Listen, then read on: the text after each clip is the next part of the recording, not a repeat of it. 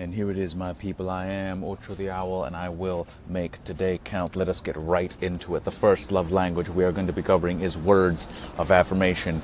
Gary gives ten things at the end of each chapter, and I will give you all tell thing, ten things. So here we go. Number one, remind yourself that words of affirmation are your wife's primary love language. He says, put it on a three by five card where you can see it. Words are important, words are important, words are important. Number two, for one week, keep a written record of all the words of affirmation you give your spouse each and every single day, like on Monday, for example.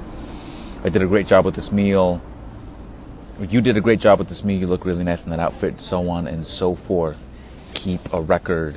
Number three, set a goal to give your spouse a different compliment each day for one month. Make a goal, one different compliment for thirty days. Number four, as you read the newspaper, magazines, watch T V, whatever, look for words of affirmation that other people use. So do some research. Number five, write a love letter. Gonna go old school. A love paragraph, a love sentence, something to your spouse, and give it to her quietly. Number six, compliment your spouse in the presence of her parents or friends. And to get double credit, your spouse will feel loved and the parents will feel lucky. So do it in front of others, very important.